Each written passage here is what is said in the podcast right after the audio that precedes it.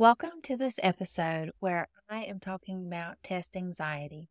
It's that time of year where students are facing their midterms or finals, and I know this is on the mind of so many students today. Hi, I'm Erin, licensed clinical mental health counselor and OCD specialist. I'm also a Christian, wife, mom to three, and small business owner, helping those who are overwhelmed by stress to climb out of that valley and enjoy the view.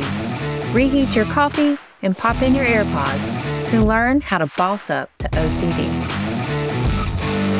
And what is test anxiety? So, test anxiety is that form of nervousness that we get whenever we are being examined or being quizzed on our amount of knowledge or skills and abilities. With test anxiety, it's more of like a situational phobia. It's not in the diagnostic book, but can certainly be understood and recognized as a situational specific phobia.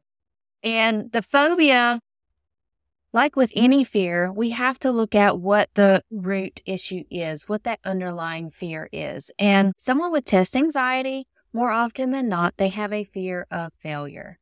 And with that fear of failure, it is probably a domino effect of bad things, catastrophes. Maybe it is limiting their opportunities to go to college, or maybe it's a failing grade in college and then they lose their scholarship, or whatever the case may be. Or maybe mom and dad are going to be upset with them because of their bad test score. With test anxiety, it really limits a lot of students. And it's also, I'm sure for many, very frustrating in that a test is a measurement of their knowledge, skills, and abilities when there's so much more to a person and so much more knowledge that they have and they can't put it out on a test or on paper or bubble it on a sheet the way that aligns with a score of 100 or an A, for example. Before we go any further in today's episode, I want to outline how OCD can specifically show up when it comes to test anxiety. And it reminds me of a time back in the day when I took a standardized test. It was one of those testing environments where, I mean, I didn't realize it at the time going into it, but you couldn't take any belongings with you into the testing room. And of course, I'm not going to take my cell phone but what I did not anticipate was that I could not also take my chapstick. Chapstick is kind of it, it's comforting. A lot of people use chapstick. I recall very vividly going to the testing center and I'm about to walk in to the room with my chapstick and the test proctor's like, "Hey, uh, you got to leave that back in your locker." And I'm like, "Wait, what? You're kidding. Chapstick? How am I going to cheat on a test with chapstick?" It's wild how testing has gotten to the level that it has these days. And so I had, I mean, I put my chapstick on and then I left it in the locker, and it felt like the entire time during the test that my lips were incredibly dry. And even though they probably weren't, it was that urge or sensation and feeling that I had that my lips were dry and I couldn't satisfy my chapped lips without any chapstick completely impacted my test performance and I ended up retaking the test another time. But that's kind of what happens with OCD, where there's an urge that comes up and it is so loud and intense that it's hard to concentrate on your exam. Let's also think back to those bubble sheets. You remember back in the day, and they, they probably still do bubble sheets in some places, but with everything going electronic now these days, there's probably less bubble sheets than there used to be. But think about the bubble sheets and all of those circles. Like for someone with OCD, if it had to be colored in in a very specific manner, imagine how time consuming and distracting that would be.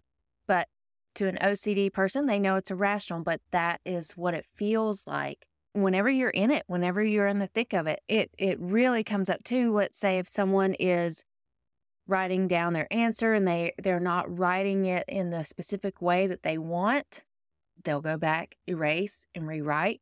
That's another way that the OCD can impact their test performance because it's taking up time.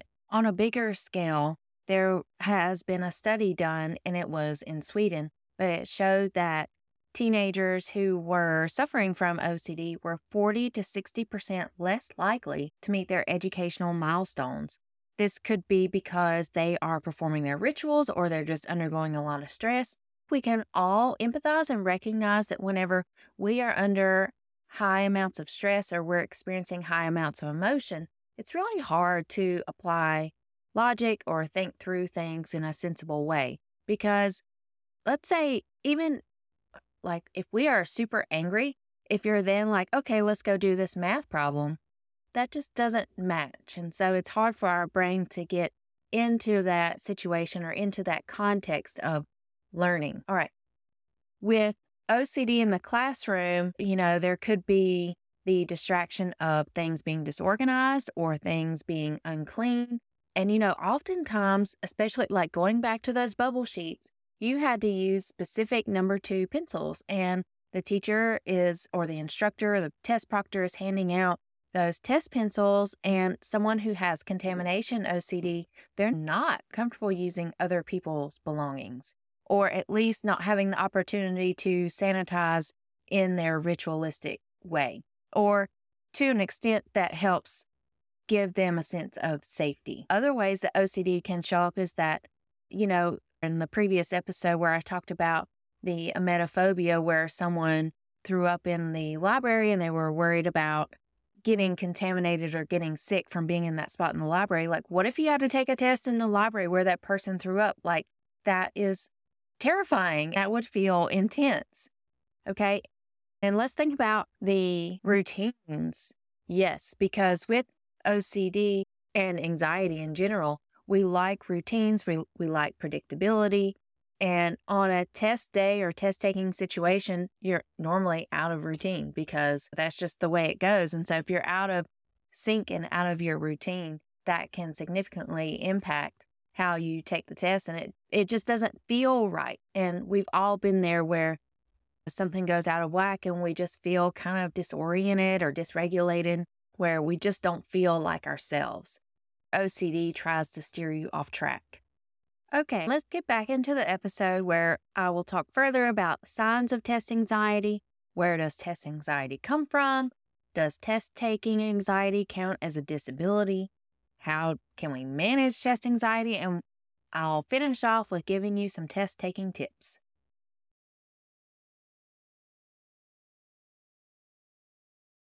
So, what are the signs of test anxiety? All right. Well, we all know that the typical signs of anxiety include that uncontrollable worry, the nervousness, possibly they get headaches, they feel nauseous, they can't eat, or maybe if you're a parent and you've got a child with test anxiety, they will tell you that as soon as the teacher gives them the test, their mind goes blank. It's like all the things they've studied and worked so hard for, it's just gone out the window. Who knows where it went? But it's definitely not showing up on test day, which is an incredibly frustrating experience for many. And where does test anxiety come from?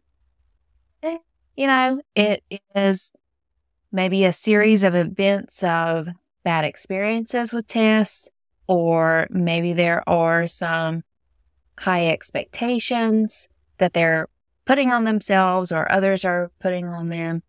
It could be that maybe they didn't study adequately. And so naturally you're going to feel nervous. And again, with the anxiety, we have a fear that something bad is happening. And that is what triggers the fight or flight response. And in this case, a test is the thing is triggering that fight or flight response. So it could be a variety of things, more or less. And what I often get asked is can I get a note or a letter asking for accommodations for my test anxiety? And sometimes people will go as far as asking if test anxiety counts as a disability. You know, in some scenarios, I am sure there are people out there in the world who will recognize this as a disability. Now, as you may know, or if you've worked with me before, you know that I love to empower you. That's why I named this podcast Bossing Up, because we don't want anxiety to win. I want to teach you the skills that you need in order to overcome the anxiety so that you can learn the skills to win the battle against anxiety.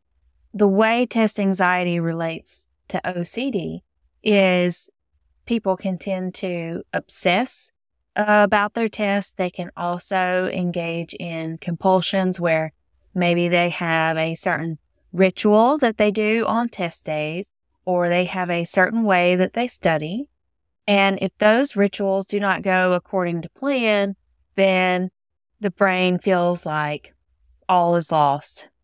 We're going to fail, we're not going to score well, etc. And again, in managing anxiety in general, I encourage you to seek help. Seek a therapist that understands anxiety as well as connects with you. Because the most important part in any change, in any therapy, is the therapeutic relationship. Because research shows that is the foundational piece that helps people move forward in making change and reaching their treatment goals. Okay, that's my first suggestion when we're thinking about managing test anxiety. Other aspect, and this is part of the skill in learning how to overcome anxiety, is that positive self talk, giving yourself those affirmations that you can do this, that you have the knowledge. You will go through, any of us, we will go through so many tests and exams throughout our life. So learning the skills to take a test well, I mean, will definitely serve you.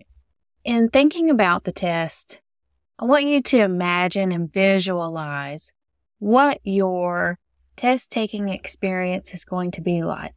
Okay. So it's the morning of the exam. You're getting ready. You've had a nice breakfast. You go to the school, the college, the building.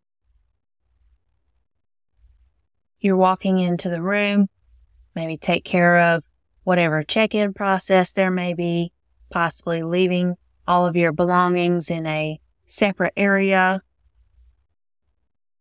and we know we can't take in our phones in a test or an exam. All right. And you're going to be sitting at that desk, sitting at the table, imagining that you are there. The teacher or professor is handing out the test to everyone, and you are taking those slow, deep belly breaths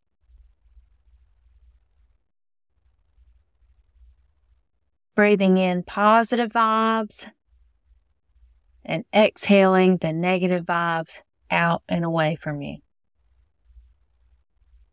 And you are going to imagine yourself answering these questions with ease and intelligence.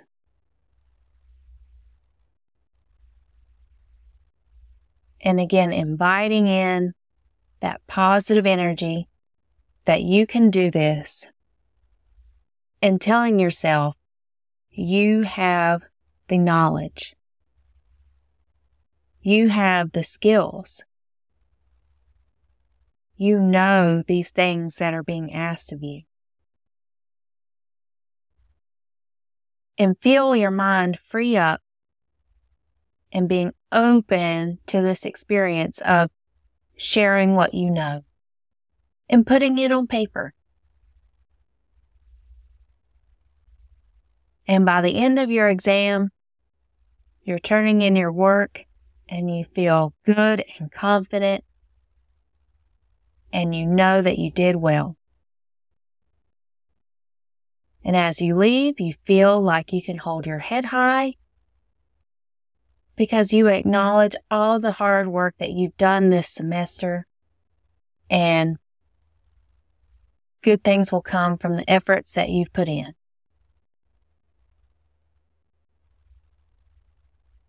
And this technique is self actualization. Okay. And with this technique, you are imagining the experience.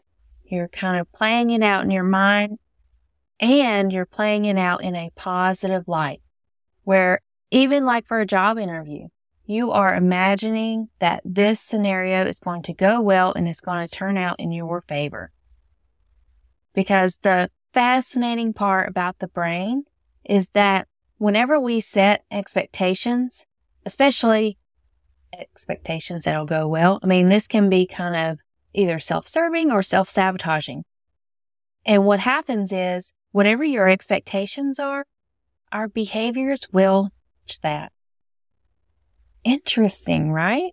So the power of the mind is huge. And if we have the power to bring ourselves down, then you know we certainly have the power to bring ourselves up.